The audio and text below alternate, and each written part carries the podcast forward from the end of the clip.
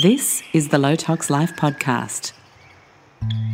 If all the birds could fly right now, as high as me somehow, they could see all the things I've been dreaming of. These wings of mine flutter inside, they shimmy and they glide, breaking forth, crack the shell from this clockwork life. Hello, and welcome to the Low Tox Life podcast. I'm Alex Stewart, your host, and this is show 159.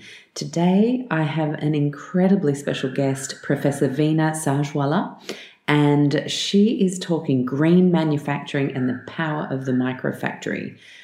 I had the great pleasure of sitting next to someone on an airplane recently and we got chatting. We were going to have 13 hours ahead of us. You know how you do that kind of polite, oh, yeah, you know, like little chit chat, and then go on your merry way to, to your own work and movies or whatever else you're doing, sleep. Um, but in this particular circumstance, a book he was reading caught my eye and it was on marketing. And I had heard of the book, but I hadn't read it myself yet. So I was keen to see what he thought. He actually said, I'm not a marketer, my wife is.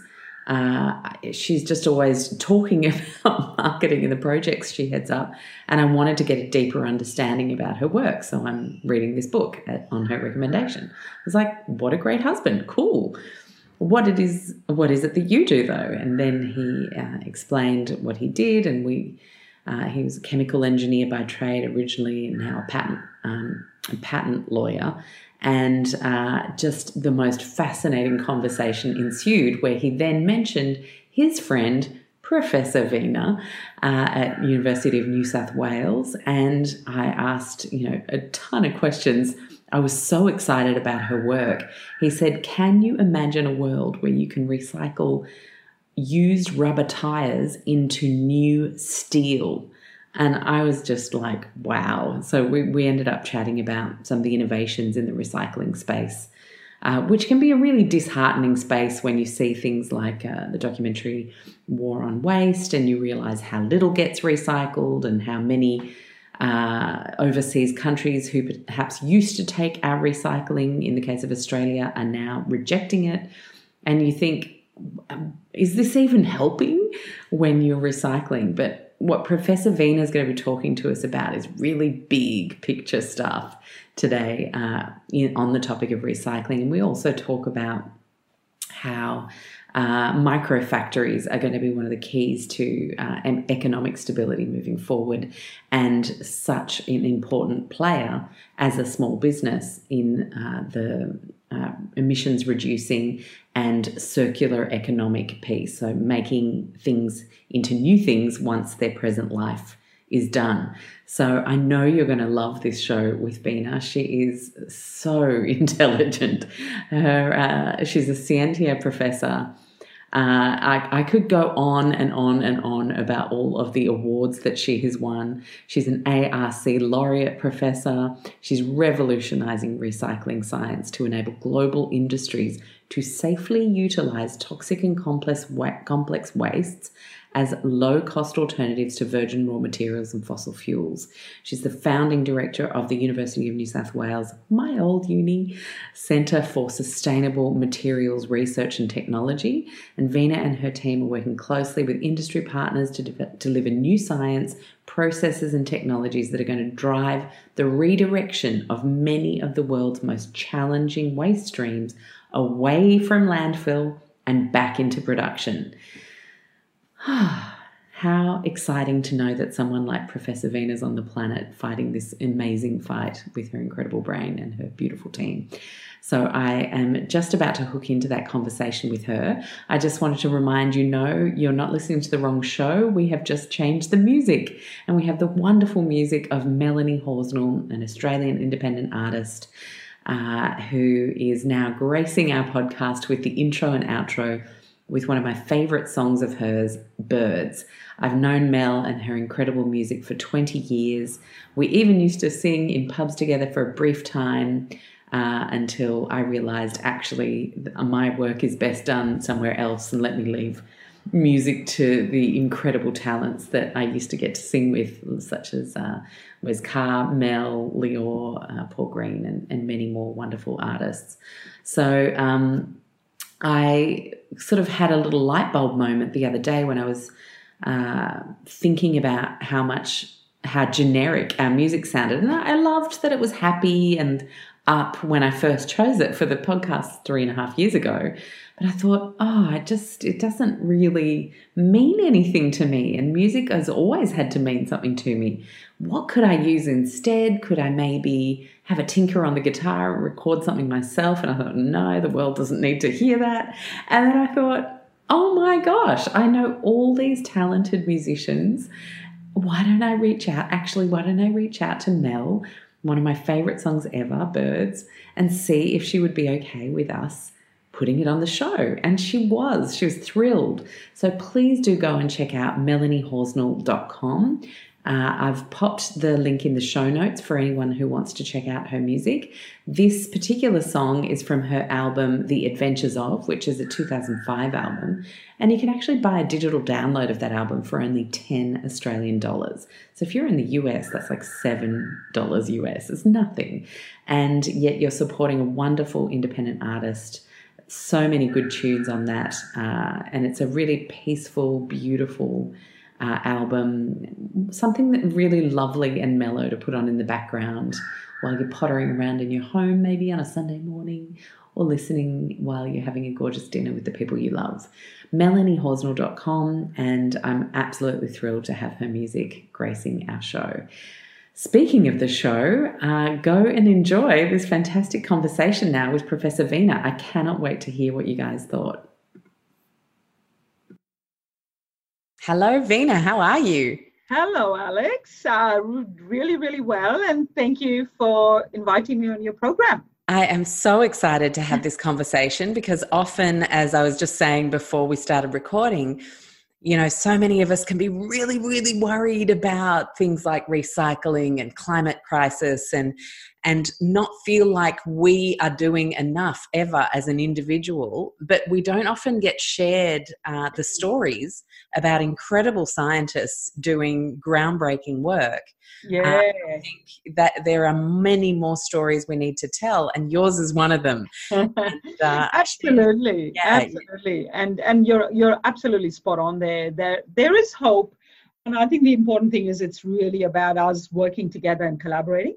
Mm. You know, yes, scientists do their thing, um, but I think it's also important then you know coming into putting that concept and ideas and the science into practice mm. and how you can then actually you know deploy those ideas so exactly to be able to collaborate you need to work with industry and you need to kind of bring those ideas to life and and i guess this is why you know collaboration is so important so we don't kind of see it as um, oh well this is this is sort of my thing uh, because i think it's like it's like a whole family unit you know if you can kind of think about that you know it kind of works well when everyone's got their bits to do that they're really passionate about. But yet at the same time, we have a common goal and a common purpose. Mm. Um, I can put it that way. And yeah, absolutely. You're basically saying we need to bring back the village for progress as well, not just for families, because we've kind of broken that up, uh, unfortunately, as well. Um, so cool. Okay, so where are we going to start with this? There's so much I want to ask you, but I will start by asking you about your personal journey into the work that you do because uh, obviously you've got an incredible team around you as well. And I'm, I'm interested to know, as a scientist, was it a personal passion that you've always had as soon as you kind of clocked there were issues around recycling and uh, waste, uh, linear processes, material usage that then just get tossed into these huge yeah. heaps, and we hope that we never have to see them again. Was that always there for you, or did it unfold as your studies unfolded? Yeah, no, it's interesting. I was uh, born in Mumbai, in mm-hmm. India. So, um, you know, I'm sure your your listeners will probably know a little bit about Mumbai, how, you know, as basically an industrial sort of you know heartland of India. Mm. Uh, it's a city that almost sort of never sleeps. And I think what I loved about growing up as a kid in Mumbai was the fact that recycling and materials and and everything around you know you was really seen with a very important purpose, which is whether the purpose was about, you know, people who are collecting materials, are creating livelihoods around that whole sort of, you know, local economy um, mm. that was kind of just being built at the grassroots level, um, which I really loved. I loved the fact that you could literally have you know, a um, couple of people who'd go around collecting different types of materials and, and broken bits of, you know, uh, bottles and find a way uh, to put that back into supply chains. Mm. And yes, even though I did not quite sort of know the fact that this was recycling and I didn't quite know the big terminologies, um, you know, around recycling. I kind of understood it in a in a very simplistic. You could almost kind of say, you know, that very pure childlike um, you know, fascination and fascination I was like, wow, this is cool. Because look, here's a little medicine bottle that now the medicine is over, but somebody's still interested in the bottle and somebody's going around collecting it um, because they can use it for something else. And I think to me it was almost um, this pure fascination with the fact that that means nothing was really going to waste.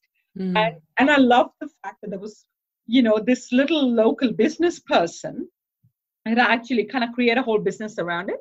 Um, so again, you know, it, it's not like you know I kind of knew um, what was happening to it, but I could just see at that really, really tiny level of the interaction that I would have with people um, as a kid that there were so many opportunities. And I love that kind of entrepreneurial spirit. Yeah, I was going to say, it seems like it's part of the city's identity for yes. people to make their own way, find you yes. know, gold out of dust and, you know, all that kind of stuff. So, so yes. cool. Um, okay, so obviously that was a fascination as a child. Yes. Did you always then want to be a scientist going through school? Uh, I definitely had that sort of sense that, um, you know, again, uh, you know, whether it was science or engineering. I mean, I've, I've studied engineering, um, and and uh, yes, I mean, at that age, you sort of know that okay this is cool because i can kind of look at materials and i can understand um, you know kind of roughly that there is a purpose of every material mm. so hmm. for me that sort of notion of both in a way science and engineering kind of fitting together in that ecosystem was very fascinating because on one hand at the really really tiny level um, you know you'd kind of be fascinated as to how materials were made but at kind of at the larger societal level it was almost nice to be able to see how different products were being used in society. Um, so as you can imagine, there, there was that element of both, you know, science at the very basic level, uh, but also engineering and how it all made the world work. But then I, I guess to me, also there was that fascination of how it all came together. Mm. uh, and I, I just remember, you know, uh, being really fascinated with the fact that when you actually broke things, um, they they kind of made all of this sense of ah this is what these materials are actually made of I just remember breaking a ceramic sink when I was growing up as a kid. Oh, wow. Yeah. I'm sure mum was super impressed. Yeah, right. I was going to say, I don't think that was part of my plan. The plan was actually to break something else. Mm. Um, the irony in all of that was I ended up breaking the sink, not the hard coconut that I was actually meant to. Ah, gotcha. it's kind of funny where you sort of, you know, you kind of do all these experimentations, as I'm sure all kids do, um, as part of play and uh, and I just remember playing with my little brother and going, well, I feel like having this coconut. We're not going to break it. So I was just fascinated with the fact that when you actually broke things, it actually looked a lot more interesting. Mm-hmm. um, and so I think it was just just part of that sort of sense of, I guess, exploration. If you yep. can that way, in my mind, I was sort of going into a whole new world, which of course in my mind, I knew I was being naughty. You know, it's like every kid mm. knows when you're being naughty and you're doing something you're kind of not supposed to do. So you're right. Yeah, when the reality dawned on me when my parents were about to come home, I was like, oops, what have I done? what am I actually gonna say? So yeah, no, so it was it was very much part of that sense of which I guess it comes back to that basic issue, right? I mean, when you when you're kind of um, teaching kids and when kids are learning, I think that sense of pure imagination and exploration and fascination all has to kind of let it happen in Mm. their own way. Yeah. I think to me, that's really where I felt really privileged that I certainly grew up in a home where, you know, as much as, you know, like you say, mum wasn't too impressed, Yeah. but um, I think she kind of got it as where I, um, you know, where I was coming from. So, Mm. And obviously, your parents fostered a anything is possible yes. kind of vibe for you because my gosh, have you won a ton of awards? It's crazy. I was reading your bio, just going, okay, wow, you know, where do we start with this? Uh, like, are there any awards that have, you know, many not only as the first female scientist to win those awards, both here and in India, but is there any award that was really just a huge deal, either culturally or as a woman or just as a scientist? That really stood out for you as a, oh my gosh, I'm going to lead a big, brave life achieving stuff that's quite, um, you know, pioneering. Yeah, no, it was definitely. Um, I remember, you know, for the work that I've done, which is green steel. Um, you know, I, I guess um, more than a decade ago, um, I, I won the Eureka Science Prize here in Mm. Australia, and I think to me the nice thing about that award was it was sort of this sense of, oh wow, so all of these ideas that you know I thought were crazy, um, you know, but I did it uh, because I loved it suddenly now it's it's kind of winning the Eureka Science Prize, which is you know all of this fabulous uh, scientific part of your work kind of being recognized at the scientific level.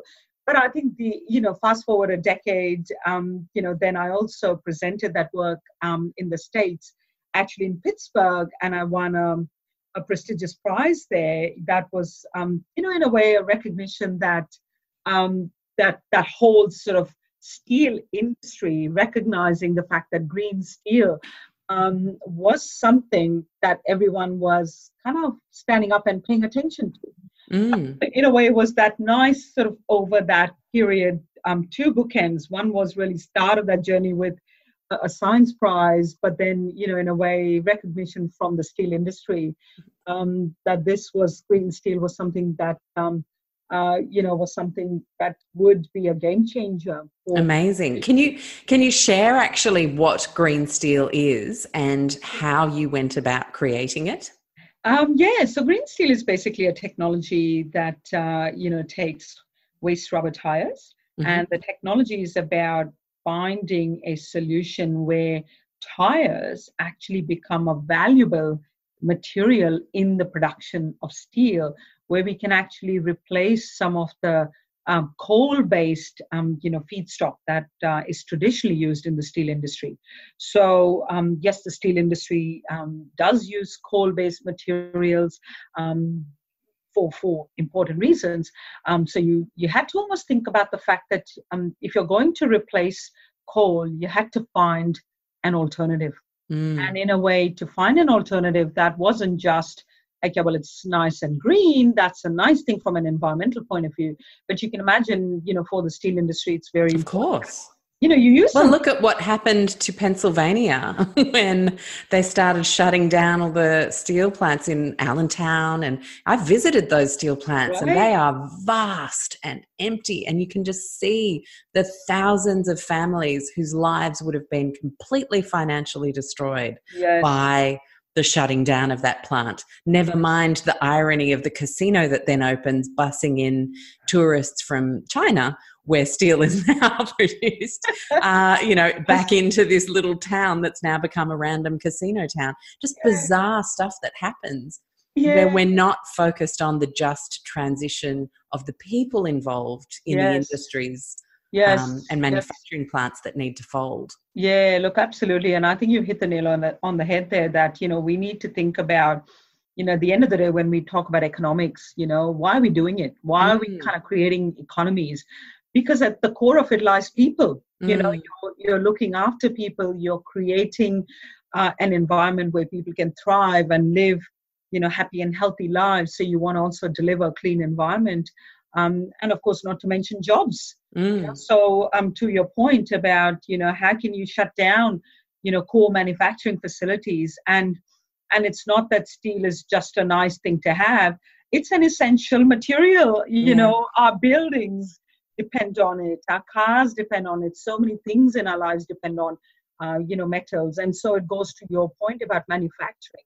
Mm. And the fact that we need to think about when we develop new technologies. Um, yes, it's nice to have technologies that are environmentally sustainable, but they have to actually deliver quality products. Mm. No point saying, yeah, I've developed a technology here which is good for recycling, but actually it can't really produce any quality uh, products and materials. It's got to take all of those boxes. Absolutely. Good for the environment, it's got, got to be good for the economy. Mm, and and that performance aspect of transition is so important. Uh, you know, a really basic example is I remember when I started removing environmental toxins from our family home, whether it was our personal care products, uh, you know, whatever it was, the deodorant was a real sticking point because we couldn't find something that performed. And it really illustrated for me as I then began to become a teacher in this space and help people transition to safer products for people and planet. Um, was if it doesn't perform, you're not going to get the change, the buy in that is required um, for us to make big shifts. And. I don't think it's different in any other area of mm. uh, industry or creation uh, absolutely, mm. absolutely. And I think you're spot on there that, you know, we want to be able to, whether it's about making deodorants or whether it's about making metals, um, you need to make sure that for consumers, this actually addresses the purpose mm. and the application uh, for which it's been designed. So it's no point saying, oh, yeah, I'm going to create green steel and I'm going to use waste rubber tires as an alternative material, uh, but the steelmaker uh, is not happy with it. So mm. you need to have the steel makers and people who are making the product be satisfied that this is going to meet their specifications. So ultimately, you know, for any product, it's all about the specs. Uh, and and so therefore it's got to perform well. And of course, um, you know, the more complex our products become, whether it's about a highly engineered product like steel and ceramics and and polymers, all of these are complex products that have been engineered to do a certain job for us, um, the harder it becomes because we need to be able to make sure that we understand the manufacturing process, we understand the environmental constraints, and we understand the performance of the product that we are making. But in all of that lies the fundamental issue that at the end of the day, end users, people like us who are going to use a particular product, have to be happy. Yeah. And it's one creating something that is of low quality and low performance. And it's no point saying, oh, just because it's a recycled product, we're prepared to accept a compromise. We shouldn't accept mm. a compromise. And this is where, of course, that whole, you know, intersection of science and engineering has to come together. Yeah. To be able to make products that perform well, but we need to do it in a way that we can actually grow our jobs around this whole new economy, around that circular economy that says, you know what, there are a whole range of products and materials that we use in our society, and we're never going to stop doing that. So let's accept the fact that as technologies evolve, you know, whether it's, you know, our new phones, our computers, all of these systems around us is what enables life as we know it. Mm. modern technology has been good for us you know whether it's the field of medicine or education or communication all of these things modern technology has delivered. So we need to sort of accept the fact that it is part of our lives. Mm. and therefore when we talk about systems like batteries and our computers and phones and e-waste um, and, and metals like steel you know we we can't imagine modern life without it. So let's accept that that's what life is. And therefore if we're talking about a whole new economy that's going to be built around our ability to create products, then equally we need to think about how we're going to take those products at the end of their lives and how we're going to bring them back to life again. So that ability to go into the stage beyond recycling, you know, so we talk mm. about reuse, recycle, but then talk about reforming mm. our end of life products so that those products then can be reformed into new products again. So ultimately, we're keeping our materials in our economy moving around, constantly doing different functions. And I think that's exciting because it mm. means that we shouldn't be throwing away our products and our materials into landfill ever. Mm. If we're really smart, if we are really focused on this issue that we need to create our materials in a way that we can put it back into different applications, then that's really what you know circular economy could actually be delivering to to our societies across the world Mm, absolutely, and I think it's it's interesting because people talk about the circular economy as if it's something new, and uh, and like this hot new thing that's happening, right? yeah, and I just think of your beautiful little girl story, fascinated by the men in Mumbai, you know, collecting this and turning it into something else. You know, that's yes. been happening for decades. Yes. We think about nature. I mean, it gives us a circular economy it engineers everything beautifully to continue to um, make new life out of old things. So, um, actually, you're absolutely right. I think, I mean, when when people sort of say circular economy is difficult or it's just this little thing on the side, that's actually not true at all. Mm-hmm. It start to, you know, have, you know, and in fact share stories exactly how we're doing now about how we might be able to inspire each other um, mm-hmm. to actually think about circular economy becoming a mainstream idea in our everyday lives. So it is about all of us doing our own bit in saying whether it's in our homes or in our in our offices, it's about uh, do I have the power to make things happen? Do I have the power to collaborate? Uh, whether it's with my local government, my councils, or the business where I work in, do I have the power to inspire others because I can kind of champion certain causes. And and look i think it's already happening. We're seeing you know local governments um, where you know i might get invited to speak about how we might be recycling some complex materials. Um, and it's not about a local government thinking i've got to solve this problem myself um, but it's about thinking about that whole collaboration of bringing in researchers bringing in businesses and saying let's all kind of share the pain mm. because it, it is something yeah. work together Mm, absolutely. And when it comes to your incredible green steel, are we seeing it in um, applications uh, as consumer products yet? Yeah, look, absolutely. We've had uh, steel producers both in Australia as well as overseas who've taken up green steel as a technology. Mm-hmm. So, in fact, um, you know, a couple of steel plants were already using uh, this technology, are already uh, producing products, and they have been doing for many years uh, which means you know the products that you can go back and trace back right to you know companies who are using the technology. You can actually go back and see what they make where these products um, you know have ended up. And and you know people may not even realize but if you're supplying you know steel for example to building and construction applications and if they are coming from certain companies who are using our technology uh, that's already there in practice and in use Amazing. So yeah. these rubber tires that once upon a time were thrown into the bottom of the ocean on a like a coral trial. Let's see if things just start to grow around them, and it created a total dead zone. Yeah. Um, no yeah. longer do they need to be uh, sort of carelessly thrown away. We can turn yeah. tires into steel with this technology, and you can so use good. it for for steel production. And that that's where I think sometimes people just assume that you know you've got to convert like for like like if mm. it's a mm. tire then i have to convert it into another tire another rubber product yeah. yeah. exactly or another rubber product but in this instance if your rubber product is actually not really fit for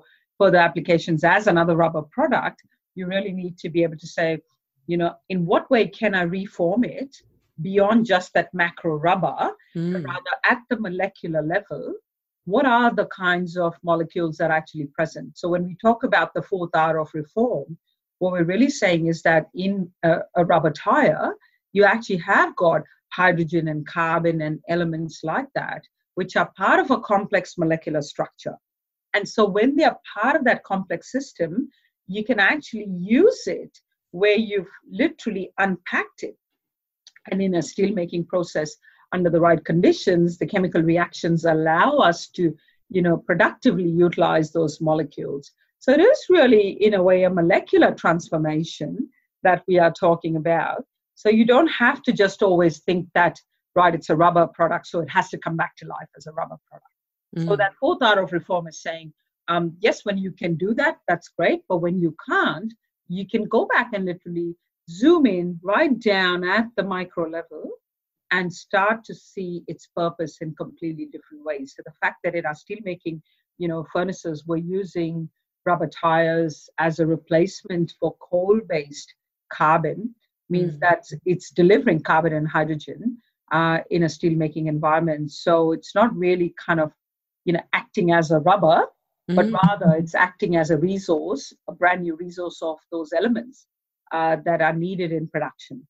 So you're you're really looking at recycling in a completely different way, Mm. and that ability to kind of go back and look at that fourth hour of reform is what then makes it so exciting because Mm. then go back and go well actually if it's fit for this industry that's great if it's not then let's see where else we could put into application So, could we just literally be driving around in a taxi today that's used green steel, uh, unbeknownst to us?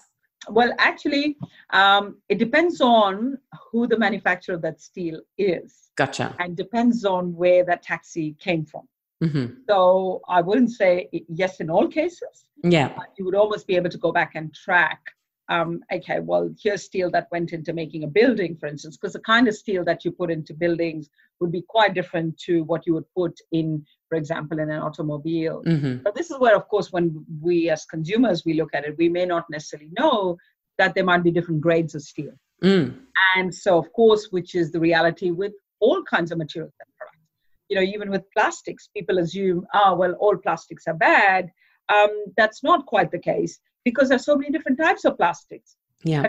some incredibly amazing things for us. There are plastics in our cars and in our electronics. And of course everybody knows that the plastics are also single use which are clearly not a good idea. Mm.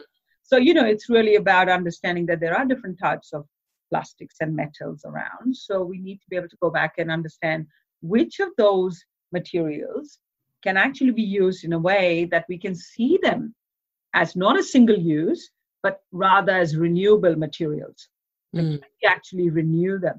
Can we bring them back to life in different forms? So that whole sort of reform question is not just a scientific, you know, question, but also at that almost philosophical level, Mm. sort of saying, can we work harder to bring reform into our everyday lives so that we're not sort of just thinking it's just a linear economy, we've made something, we've used it, and we've thrown it away. You know, why should we throw it away if we know that a lot of our electronics, our cars, and all, all these materials are really valuable? And it's only a matter of understanding what it contains, but also creating that whole supply chain so that you know i might be someone who's in the recycling business and i can go and tap into different types of materials from waste but then i need to partner or supply to a manufacturer who might be manufacturing a completely different product who might go actually wait a minute that plastic that you have i could use that plastic in my manufacturing so Mm. suddenly you're starting to create that value chain and i think this is where we're moving away from a linear economy type of thinking to a much more of a circular economy thinking because you know that there will be a whole range of manufacturers who may be really happy that they've got access to good quality materials. So, part of our work right now, in addition to research at the Smart Center, is also we are running a circular economy innovation network, which has been established um, in here in New South Wales, um, and it has been funded through the Office of Chief Scientist and Engineer and that's been a good thing. We have the privilege now to be running a network like that um, on behalf of the Office of Chief Scientists, um, that we can actually bring together all of these stakeholders, Mm. bring together different businesses, and we can actually create that supply chain and you know really foster and facilitate different ways in which our materials can be brought to life. Um, Mm. keeping It's- those materials in our economy is good for everyone. So, what's really interesting about what you've just said is it makes me think of our medical model where we have all these compartmentalized people who don't talk to each other about a patient, uh, you know, for all the different specializations. And we've realized, perhaps, well, many doctors have, that that's not a great model. And we all need to start talking to each other for better outcomes. It feels like business, technology, everybody needs to adopt a much more collaborative spirit if we're going to have better outcomes, in this case for our planet. Uh, look, absolutely. And that's a really beautiful analogy, you know, because I mean, you know, the human body and the complexities around it. And you could almost sort of argue that the ecosystem Mm. and our planet, you know, the complexities of the fact that we have to balance the needs of modern society um, and we've got to balance the needs of our planet um, so that we can make sure that the world keeps running, but it's certainly not business as usual.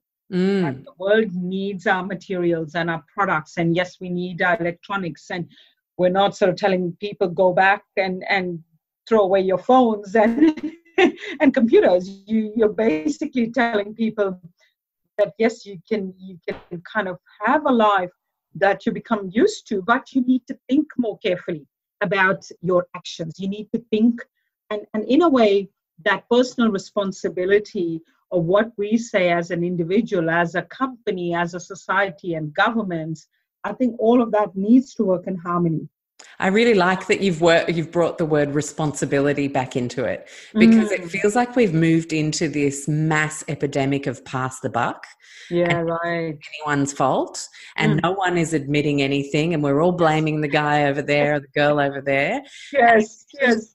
Sit with the responsibility that we have to be a good human yes, uh, yes. Uh, at every level, as you just yes. pointed out. It's so key it totally totally and in fact what i love about that is that you know as we've been kind of talking about circular economy as we've been engaging with different stakeholders whether they are our local governments state government businesses you know researchers communities everyone has been really super excited about the fact that they can be part of a conversation mm. and you're right kind of that sense of of course i want to take that responsibility um, but it's also about recognizing that we can work together mm. and collaborate and not feel that suddenly, oh my gosh, there's a finger of you know blame game pointing fingers and going oh it's your fault and whatever uh, but rather saying no you know what eh, we're all in it together because let's face it you know if we're consumers and we're using our electronics and our cars and everything else well of course a sense of responsibility starts with us you know, at our individual family and friends level, where we can advocate and talk about it, but then it grows from there at the local government levels, who, yes, have the responsibility to collect our waste, um, but also then to work with local businesses. So, local businesses, if they're part of the conversation, can go, you know what, actually, um, I'm happy to help out. And I think to me, that's been such a, such a positive thing I've seen um, you know, big and large corporates, everyone really kind of going, you know what, okay, Veena, tell me, um, what can I do? You mm. know, how can I help? And I think to me, that's been so heartwarming to see. You know, everyone wants to be, you know, having that conversation. I think to me, maybe this is what was needed. It was that sort of sense of all stakeholders, everyone coming together in this network of circular economy because you know this is what our ecosystem needs and if we recognize that collectively we are a lot more powerful in accelerating a change to a circular economy, uh, then why shouldn't we be collaborating?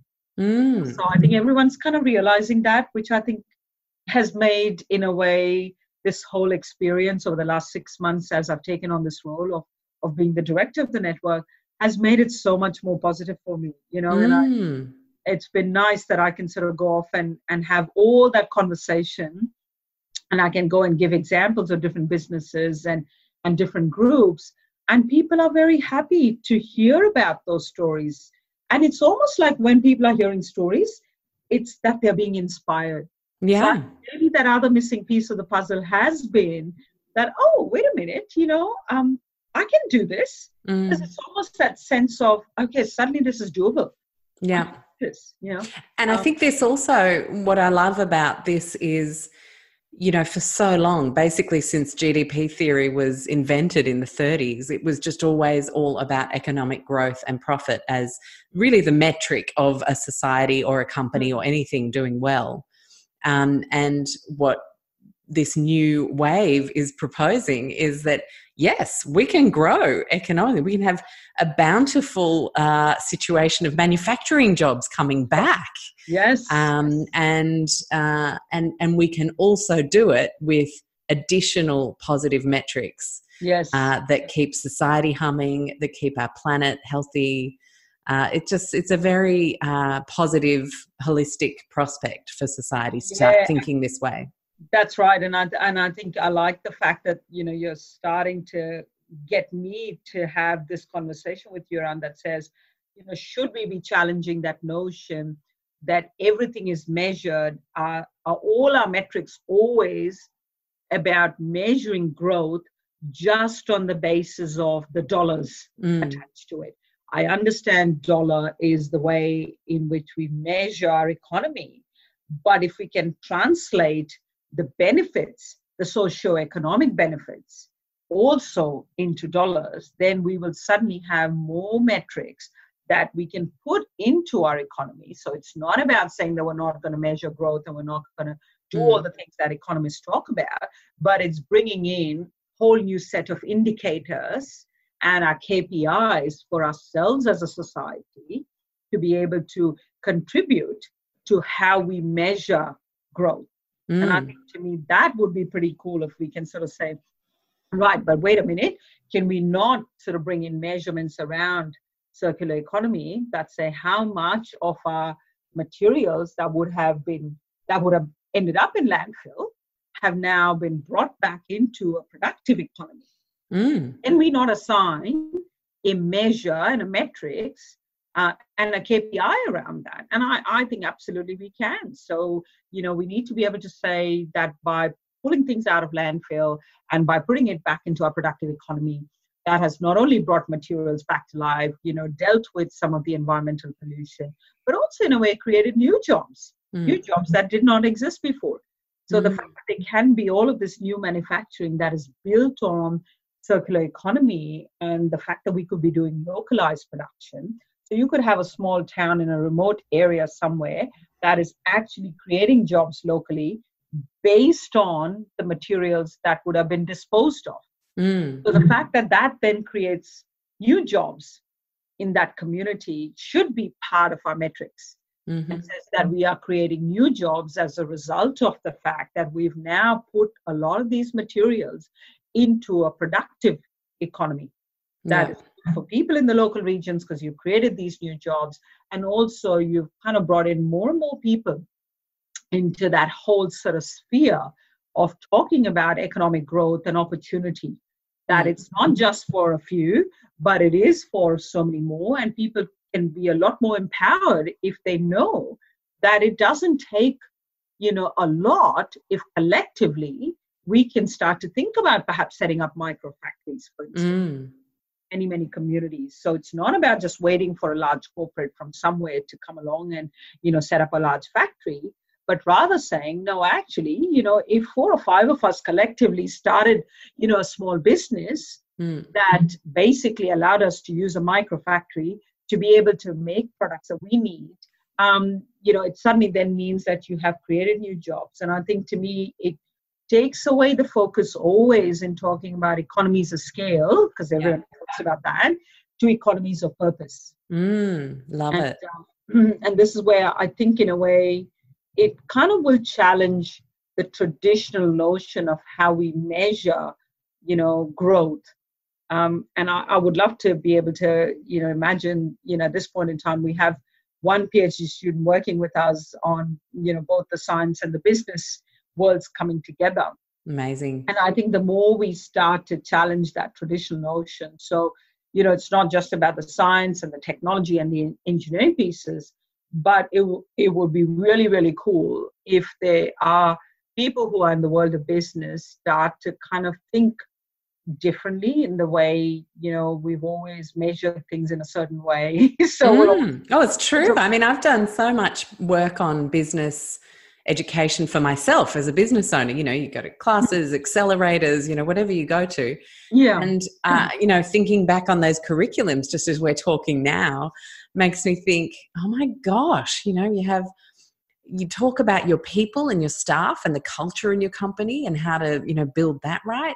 You talk about how to then break down everybody's time towards quarterly annual goals um, but often those, you know, and, and I'm thinking back to the the seminars where we all then write down the goals. They're all financial. They're all about well, obviously about creating products that help people. Yeah. Um, yeah. But at the end of the day, uh, yes. people, you know, yeah, I want to grow my business 30%. No, these are the conversations people, I want to grow my business to be a per- business of purpose. Yeah. and protect the profits that I would like to forecast. Mm. It's a more complex mission, but Yes. it is the mission of the way forward.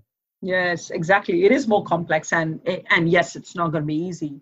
We're not saying that this is not about the economy. Yes, of course, circular economy has got the word economy in it. So it is about then saying if we are talking about circular solutions, um, what does that mean in practice? But what it might mean in in Sydney might be quite different to what it might mean in in Armidale, and what it might mean in Wagga Wagga, and you know, and and we can all start to define what it could mean in our local communities because there are different businesses. You know, I was um, traveling through Armidale um, earlier this month, and it was really fascinating to see that a business that is producing interiors for our built environment, um, you know, furniture products and so on, um, really excited about the fact that there could be an opportunity to take waste, you know, materials, whether they are, you know, our waste plastics, and there's a lot of wood waste collecting in so many um, towns. The fact that you could actually take all of that and create, you know, products that are strong and beautiful and perform well. Um, you know, he was this business guy was totally fascinated, and uh, and it was kind of funny because I had this waste wood that another business in Dubbo had given me last year when I was visiting. So we, I said to him, I said, look, um, it's great that you're doing what you're doing, and he's making oils and all kinds of beautiful things out of wood. But then he also had a pile of residue wood left behind, and he was like, okay, what do I do with it? Do I just kind of let it be here and rot away, or can I do something productive? And so I said to him, okay, I'll bring it back to us, uh, our smart center. Um, long story short, we created this beautiful product. We've combined it with waste plastics, and the beautiful smell of that cypress pine that is still there, you know, all those months later, people just get fascinated by the fact that I can give this this beautiful product. And they can literally and I go, well, actually just tell me if you can still smell that beautiful smell of that original cypress pine. And after all these months, and this is just something that was lying around. Mm.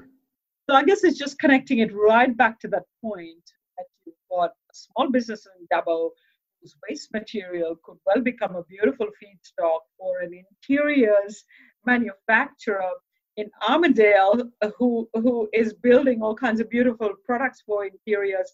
And he goes, Yep, I'm making all these fantastic products and I'm supplying into yeah, of course I supply into Sydney and I can supply into that. But for him, what he could just see happening is this small sample could well be the foundation for him to incorporate that into the furniture Mm. that he was producing, which could be a beautiful alternative to you know a lot of the the wood that he might have been you know MDFs and all of that that he might have been importing uh, from elsewhere. So that sparked an imagination. Mm. It's fine that he could kind of see how this could work for his business. And so, how do we get more business owners knowing even where to start in having a conversation? Who do they pick up the phone to? Is it you guys? Is it just looking online for like innovative recyclers and see what comes up? Like, what Yeah.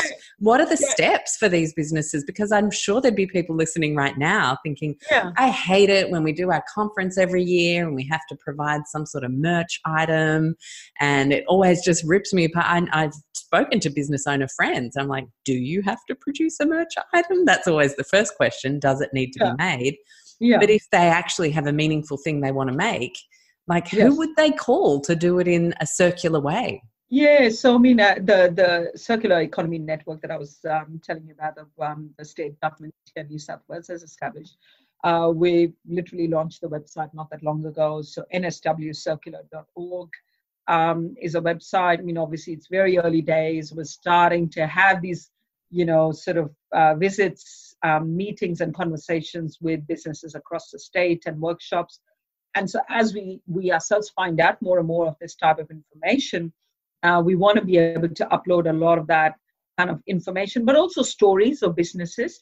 So somebody else who kind of reads the story of one business doing some pretty amazing things in Armidale and Dubbo and what have you, goes, aha, actually, I could get in touch with them, or I could do something similar in my business. So part of that ability to tell that narrative of circular economy on our website is also so you know people reading it might just feel inspired about going you know what? This has given me a few ideas for my own business. Mm. the idea of the network is to be able to also provide that technical expertise. Um, so we want to be able to be the place where people can come to us and ask for advice. Um, and and look i mean we're not saying we will have answers to all the questions but at least as part of the network we may well have you know connectivity with another university. Um, you know when we were in Armidale we were doing it in partnerships with uh, UNE university of Mm. so we might just be able to go no well actually we know UNE's got someone who's an expert in that area. So you know we can start to connect people. Um, you know um, for example the guy at UNE derek who's a business uh, professor there. You know so we might just be able to connect with the right you know experts um, and and i think that's really the whole point like you're saying is often we just don't know where to start Mm. and where to look for that information so we're not saying we have all the answers to everything we certainly don't um, but at least we're we're engaging with so many different stakeholders across um, the state Mm. and that then for, for businesses it's a way to at least tap into that goodwill that intelligence and the ability to source information or as you say you know simply maybe talk to a business in another city and go well actually you know what we need to talk Mm, yeah. and, and See um, what the collaborative potential is. which is back to that collaboration piece that we Yeah. were talking about earlier So cool. that we can make more of these connections possible you know for for communities for local governments and for businesses Mm. um, so people kind of go right this has given me an idea i can now go off and talk to a few of my local businesses Mm. so so that's really what what the network is all about Exciting. Can I ask you a nerdy chemistry question? Uh, because this is something a lot of people worried about. Buying a recycled product, especially when it's plastic. Um, and uh, you know what you were talking about when you go right down to the molecular level of the rubber, and you know create the steel um, through technology. If there were to be an endocrine disruptive component in a, a- plastic, say um, a bisphenol A or a phthalate, etc., and you go down to the molecular level and you Yeah. turn this thing into, gosh knows what you can turn it into, the possibilities are endless. Does that mean it's no longer endocrine disruptive? well so this is why depend? y- you, it depends on of course what that molecule is Mm, And the more we start to understand at that molecular level, what you can actually do is go back and say, right, have you in any way transformed and brought about that molecular transformation? Right. Mhm. So you need to be able to analyze those molecules. And of course, analytical tools are available. Most universities, research organizations, if you're working in this type of field, you will have the tools. So you can actually go back to you know um, a, a scientist in that field and go you know what can you analyze for me what this material was to begin with and when it's undergone some transformation what does it actually look like so i Mm. think again the ability for science to actually inform the public is going to also be equally important so we don't sort of just go um, you know in an emotional sense oh this is all bad or this is all Mm. good but rather to be able to use scientific knowledge and evidence, yeah. um, which of course experts can provide, to be able to go and find out, hey, you know, does it contain BPA or not? You know, um, all right, well, let's analyze it. Um, let's understand uh, what is it fit for a particular application or not. Um, and I think this is where, of course, you can sort of go back and go right. You know, if you're going to put it into an industrial application, if you're going to put it into a civil application versus a consumer application, there are different ways in which products are used. Mm. And I think this is why we need to be able to ask those questions and do it based on evidence. Yeah. And I think to me, this is where that whole sort of combination of community rightfully asking questions Mm. and science providing that evidence is going to be so important. And if the more we have that kind of transparent conversation, I think we can actually say, you know what, if someone's interested, read this particular paper. Now, someone might say, okay, well, you know what, I'm not a scientist. I don't need to know that detail. That's okay. then you can go to your local expert, uh, maybe to a local university, and talk to them about it. So you don't have to be the expert. Of course not. I recognize that that's not necessarily always the answer, but you at least need to have access to information yeah. and transparent information so that you can actually go back and track. And when we talk about food, we talk about provenance in terms of where that food has come from. Mm. You know, where was it grown? What were the chemicals that were used in, you know, growing that food? So I think to me, we should actually be having similar sort of conversations about our materials and our products. We need to be able to ask those questions. You know, what kind of chemicals went into making a particular product? Hundred percent. You know, the more we talk about it, because I think to me, one of the things I tell people that if you're talking about food, then should we not be asking about packaging and everything Mm. that went into, you know, uh, packaging is important. Of course, it's important. We know that ultimately that's how you know shelf life of products is increased. That's how we can make food accessible in remote, um, you know, communities. So I think you know we need to be able to acknowledge the importance again of science in making that happen.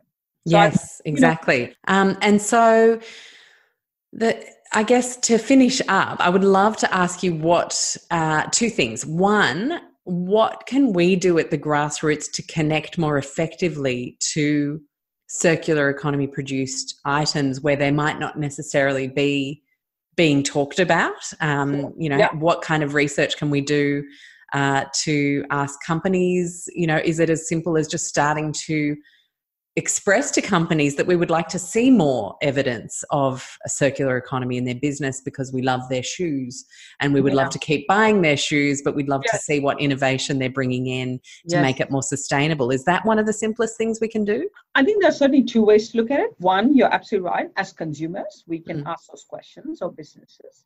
Um, and, and to be able to say, well, okay, if you're claiming your product is more sustainable um, and you're using more sustainable materials and what have you, um, can I find out a bit more? Mm, What do you mean by that? So I think, again, you know, expecting that your retailers are going to be much, much more transparent, um, there's nothing wrong with that because I think as we as consumers have the right to ask that question, particularly if someone's going to be advertising their product as more sustainable, you know, product or a more sustainable solution. So I think we as consumers should be asking. Um, I think it makes retailers and producers um, kind of realize that, hey, you know, if my customers are asking me these questions, I need to I need to have evidence and information, and I need to be able to talk about that in a transparent manner. It's no Mm. point kind of being all hush hush about it. The more you can talk about it openly, the more consumers are going to want to come to you. So you're Yeah. exactly right. Um, but the other side of it is also, I think we can talk to our local councils, and we we can actually support our local councils. You know, not just assume that, oh, you know, okay, well, if I put something in my yellow bin, it's all going to be fine, but rather say, you know what, let's run a campaign together.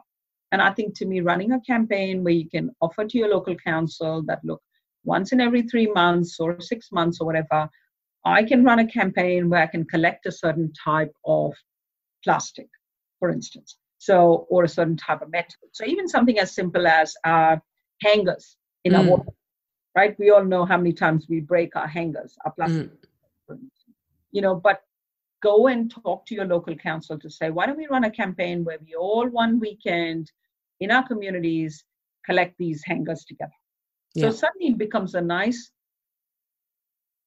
clean resource of a very specific type of plastic that can be put back into our economy. And Mm. able to then say, right, if I collect metal hangers one one weekend, then you know two months later I'm collecting, um, you know my my metal kitchen um, appliances and broken bits of spatulas and and my you know broken um, pots and and and just all the things everyday things that sometimes we do break our metal um, products that might have um, you know still good good quality metal in it but as a functioning product a spatula is kind of not really useful if you kind of broken off the handle and and and and you can't actually use it. So there's a classic example of the fact that the steel on your spatula might still be pretty good. Mm. um, so you know talk about running campaigns where you could go to your local council and say you know what? We've got a community center. Let's every three months collect you know or six months collect some good quality steel that comes out of our homes. And I think to me, the more we can run those campaigns, it's also raising awareness that there is a lot of value in these metals and plastics. Just because something is broken doesn't mean that it has lost the value in the fundamental materials Mm. that it is made of. And this is my point about the fact that the more we collect these materials in a way that makes it easy for the council to then go, okay, this is great. So I've collected all the steel, all this plastic. I will now find from experts or from the network, the you know, circular economy network, how can I actually channel those to manufacturers? Mm. So can I find manufacturers who are willing to take these materials and put that back into their production system? Yeah. So it's kind of taking, in a way, far more of a proactive approach, uh, not just hoping that I'll put it in my yellow bin and so it's just going to happen, but Mm. rather collectively as a community to use our community centers, our local governments, um, you know, and to, to work with them. You know, I'm Yeah. sure they would love to see that communities are starting to do this and want to do this. Yeah. And well, that's exactly, you, you just said what was in my head, which was how badly do we want this? Yes. And we have to really first get in touch with how badly we want it for our world, for our children's world that they're inheriting. And if we really want it, then we have to organize, and make Yes. it happen. Mm. Yes, ab- absolutely. And and it would be really nice, even these two things that are very simple things about us just doing what we do in our everyday lives, but to be a bit more proactive Yeah. and ask the questions, which is why, you know, to your point, how badly do you want this to happen? Mm. means that you're going to go to a shoe store, like you said, and ask maybe a few more questions, uh, not just whether something is on sale. Yes, exactly. Not just a dollar purpose up or down. Yeah, exactly. but rather to be able to say, you know what, I think I'm getting a better response from the store next door. I might take my business elsewhere. Will kind of make you know retailers stand up and pay attention to the fact that you're prepared to spend your dollar based on you know what you think is important to you. Um, Mm. And we've definitely started that. I mean, there's a huge awakening that's happened there where we are asking more questions than ever before. yeah. So it's really just about, you know, encouraging our friends, our family, more people to become a bit more critical of where things come from and how they're made and whether we're okay with the answers once, once we find them. Yeah, yeah. um, well, I a- mean, it was interesting. I was see, uh, you know, I saw a salon. I saw a signage that sort of said, you know, that they're sustainable and what have you. It was actually not a salon that I visit or anything like that, but um, but you know, I just happened to be in the neighborhood. And I was like, oh, that's interesting. So I ducked in, and um, you know, um, you know, I, sort of the, the girl who was working there. Fair enough. She, she didn't know the answer, and she said, oh, maybe the store uh, manager could help uh, answer your questions. So I came back half an hour later because she said, Can you come back half an hour later and you can talk to her? So I asked the store manager. Um, Mm. And I think it was interesting where she actually couldn't quite give me a clear answer. Yeah. And I think to me, this is where we need to be able to say, well, if I'm putting up a signage outside my store, It becomes part of the training plan for the staff. Everybody's able to answer questions. yeah, I'm not I Interestingly. Yeah, yeah. The fact is that you know if i am a potential customer i need to be able to ask those questions because you're putting the sign up saying that you know hey you're sustainable or what have you so i think to be able to answer those questions means if i'm satisfied i'm actually going to come and give you my business Yeah, I, exactly. mean, I actually was quite impressed with the fact there was a signage outside and i was like wow this is cool Awesome. so that's what took me into the into the place, even though that's not a place uh, where I go to. You know, it was totally a, away from where I live. Um, so I think to me, it's it's an interesting thing that it could be a positive draw card for businesses if Mm. they are proactive in the way they are willing to be transparent in the information they want to share with their with their customers. know. Yeah, absolutely. And funnily enough, I actually had Paul Frasca on the show, who's the founder of Sustainable Salons Ah, um, and who helps market hairdressing salons okay. in exchange for taking all of their waste streams. I think they classify many more waste streams than they used to, basically. okay. Where and then Paul turns their all the excess hair into booms for oil. Um, oil spills in the ocean and turns uh, the foil into something else. Just amazing things happening. so I'm sorry that that staff member couldn't give you the answer, but I'm here to tell you that it's definitely a super cool program. Oh, that's um, great to hear. Yeah, he was on the show in the early days. So if anyone's interested in in hearing about hairdresser yeah. recycling, it was a really really good chat. Hmm. Yeah, yeah, and that this is to the point, right? I mean, there are all hmm. these examples of amazing things that businesses are doing. Yeah. So it brings us back to that point that there are enough businesses out there who see this as an important contribution. Yeah, that's right. That they can make, and I, and and you know, maybe we need to have a way to quantify, you know, and to develop, you know, metrics mm. around it in a way that that then becomes part of how we define our growth. Yes, exactly. That's I'm particularly interested in that because I think therein lies the potential for a new barometer for all business everywhere. And uh, and then we're actually building in a far more robust way than we have since the Industrial Revolution, which you know propelled us into this linear catastrophe that we found ourselves in. But yes. you know, it doesn't mean the end. It just means a reinvention and uh, yeah and an adoption of all of the incredible things you and your team are working on. So i'll finish here then. What are you most excited about right now in your work? Um, yeah, we are working on a microfactory uh, which is running in our basement at UNSW in Sydney, where we are taking waste plastics and out of um, those waste plastics, we're actually producing plastic filaments. Mm-hmm. Imagine plastic wires, um, which then get fed into 3D printers.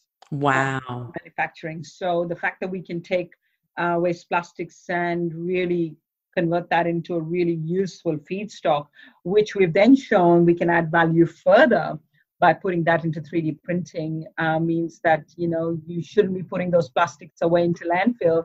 And the fact that there are so many businesses who have come to us since they've heard about it, saying, "Oh, this is cool. You know, we want to do 3D printing using your filaments, not just the ones that we are importing."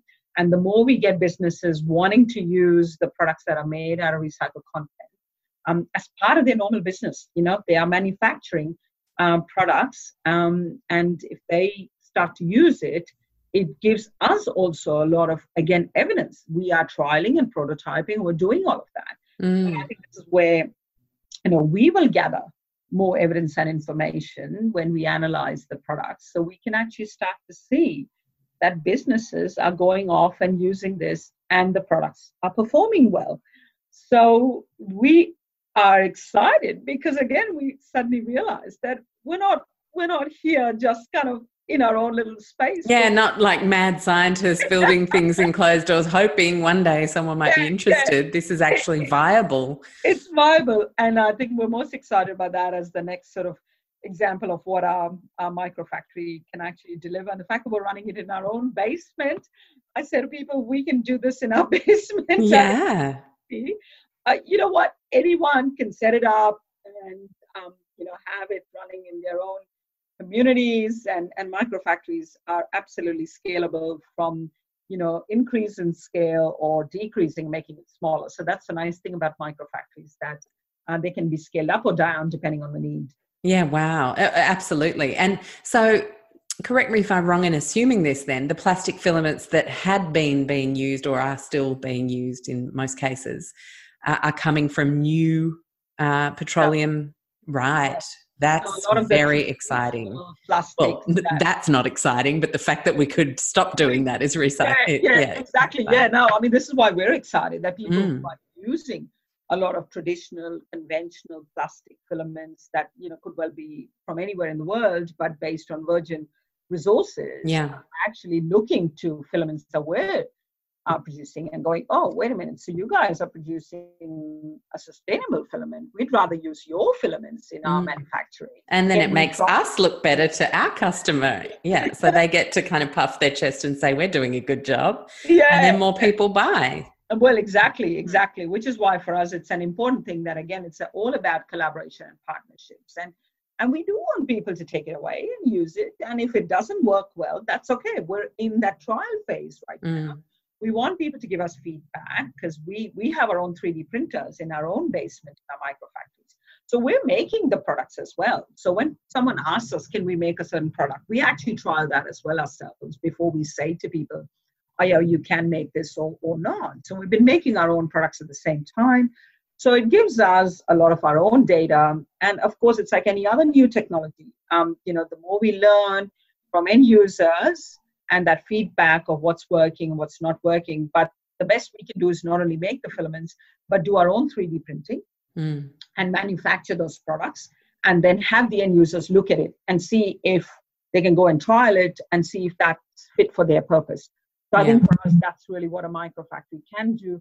And I think the more these seeds are planted, you know, across the country and across the world, we will find manufacturers, people who are using these types of technologies of microfactories, go off and continue that whole journey of invention and innovation. And I think, in a way, you know this is really what we want. We want to be able to sow the seeds of inspiration. Mm-hmm. um, and let off and and make beautiful things that we all need. Yeah. Oh thank you so much Veena it's just been an absolute pleasure chatting to you. It, it, just goes to show you should always have a chat to the neighbor on the airplane because you never know who they're going to recommend for your podcast. and uh, and to know that you exist doing the incredible work you do with your team is really heartwarming in this world where a lot of us are confused about the way forward and, and whether we can actually continue to live the way we live and enjoy our technology and all the modern things um, and of course, we need to change our spending habits. We need to ask ourselves if we need that thing. There are, we need to stop single use. Of course, there are many things that we know that need to be shelved uh, in terms of the excess um, lives we lead. But in terms of the essentials, to know that we can do it better mm. is mm. so heartwarming. So thank you so much for your time today. It was really, really fascinating and fabulous chatting. Oh, thank you so much, really, for having me on the show. Likewise, I really enjoyed our conversation, Alex. Thank you so much for listening to today's show. I hope you enjoyed it as much as I enjoy having these conversations and bringing them to you. Now, where can you find me and Low Tox Life from here on in? Well, you've obviously got lowtoxlife.com, and there we have everything beautifully organized into food, home, body, and mind topics, as well as kids, and a whole bunch of free downloadables and resources to help you inspire you to take community action. Uh, and uh, there's amazing A to Z recipes there if you're ever getting a little bit uh, stale in the kitchen, and a whole bunch of articles that I've written over the past nine years of writing a blog. You can also find me on Instagram at Lowtox Life and also on Facebook by a page the same name. I make everything super easy, Lowtox Life, so you can find it really, really simply. Thank you so much to everybody who leaves a five star review over on Stitcher or iTunes or wherever it is that you tune into the show. And also to let you know that you can join us on Patreon, P A T R E O N dot com forward slash low tox life and come join the private low tox life club.